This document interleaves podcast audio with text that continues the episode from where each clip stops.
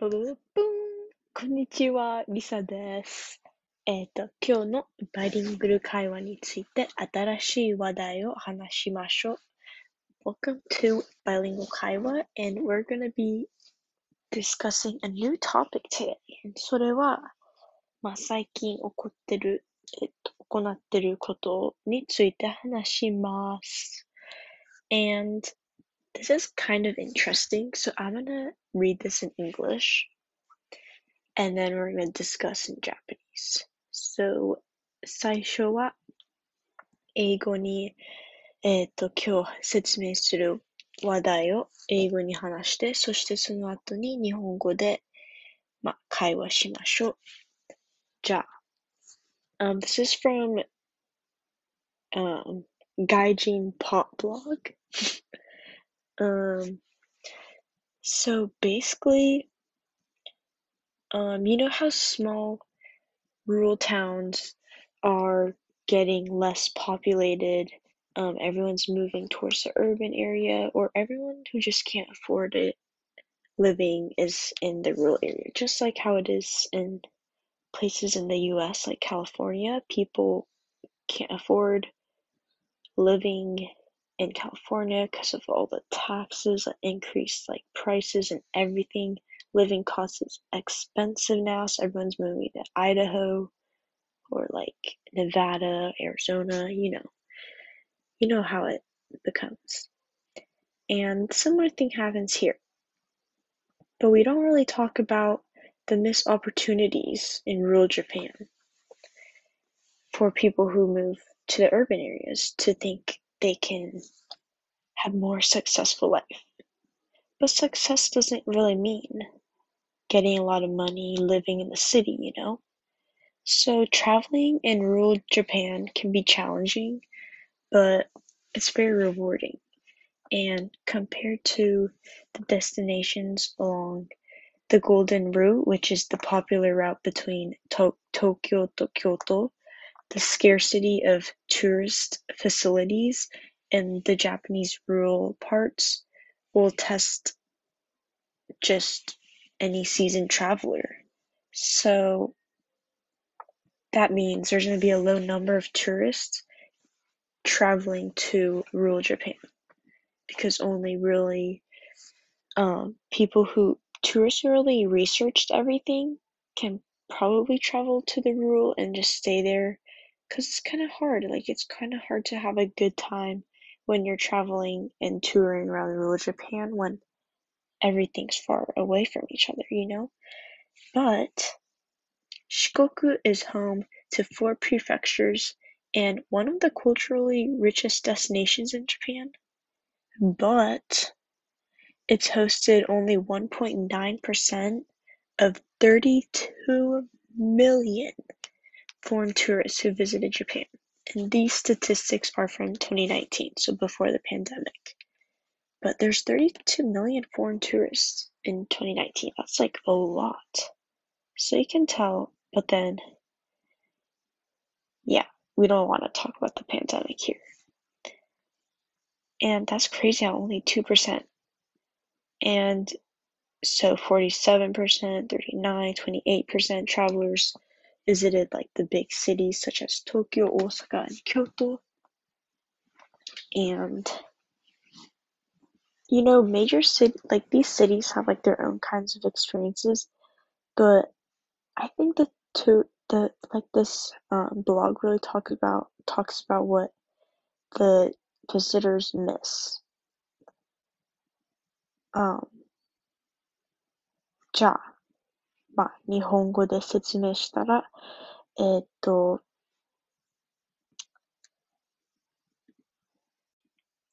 まあ、田舎に、えー、っと、旅行、えー、っと、外国人が、えっと、訪ねるチャンスがあんまりないから、えっと、外人は田舎にいてる人がすっごい、えっと、少しですか。外、外国人じゃなくても、まあ、普通に、えっ、ー、と、観光、観光、um, 観光客 sorry, spacing out. でも普通に環境、観光客があんまりいないですね。観光 is to um visit um like visit just places like traveling basically. And 観光客 is tourist. So um, viewing sites is 環境 and then 客 is like um, vol- not volunteer customer so it's kind of like a tourist if that makes sense so 観光客観光観光客は田舎に、えっと、結構少ないほんでそれ、えっと、2019年の統計についたらに1.9%しか、えっと、32億の中に32億の観光客の中に四国しかに行きませんでした。So, だから、すっごい少ない人は田舎に、えっ、ー、と、行きませんでした。四国は、えっ、ー、と、四国の、there's, there's four. It's, 何やったっけ？It was 広島 and this other place I visited too. But anyways, この四国のところすごい田舎ので、でも四国はすごい綺麗。Like, 私の経験、経験はすごい素晴素晴らしかったです。私のいとこ、し、えっ、ー、と、愛媛大学に行きました。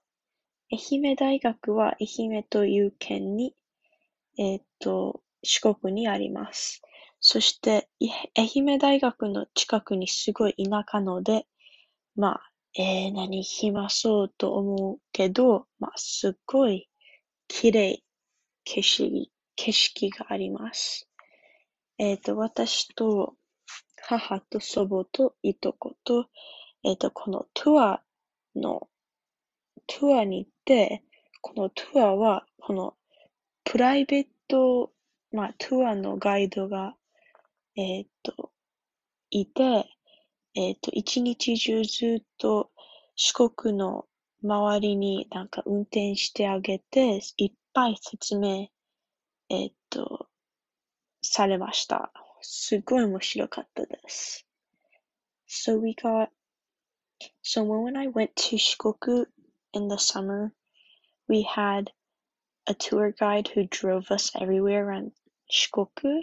because my cousin went to Ehime Daigaku, which is in Shikoku, and we really toured everywhere around Japan's countryside and Shikoku, so it was a really amazing experience, and it's something that not much um, tourists get to do.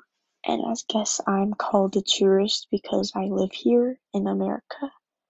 So 私は観光、観光客になります。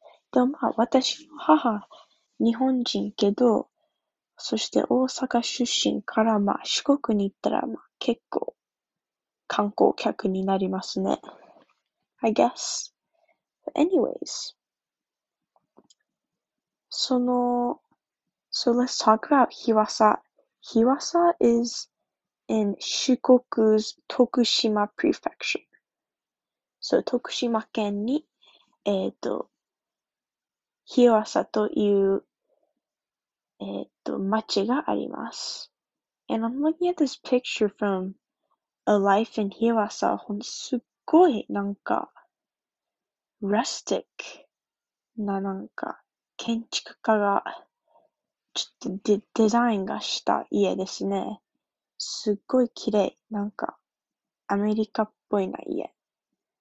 and it's like a coastal town and you can hike there and it's like a hostel you can hostel ichida hostel and it's like an oasis in rural japan and it's like high hygiene standards and it's stylish so it's very rare i guess considering because it's in shikoku. But yeah, this owner who made the Ichida Ichi the hostel in Hiwasa, his goal was um, trying to reach solo and independent travelers and making them explore and travel in like fulfilling the missed opportunities of exploring rural Japan. And this is because the lack of the lack of facilities to the these travelers. So this is why he opened it up in 2019.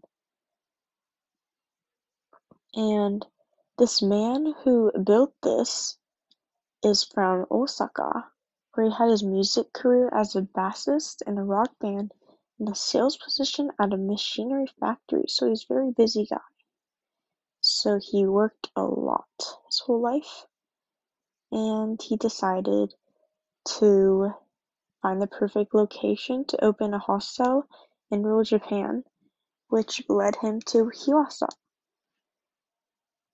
And why he chose なんで日和を選んだ理由は、えっと、the proximity to the ocean, 海にすごい近い、small community, えっと、ちっちゃい町、and tourist appeal, 観光客に優しいです。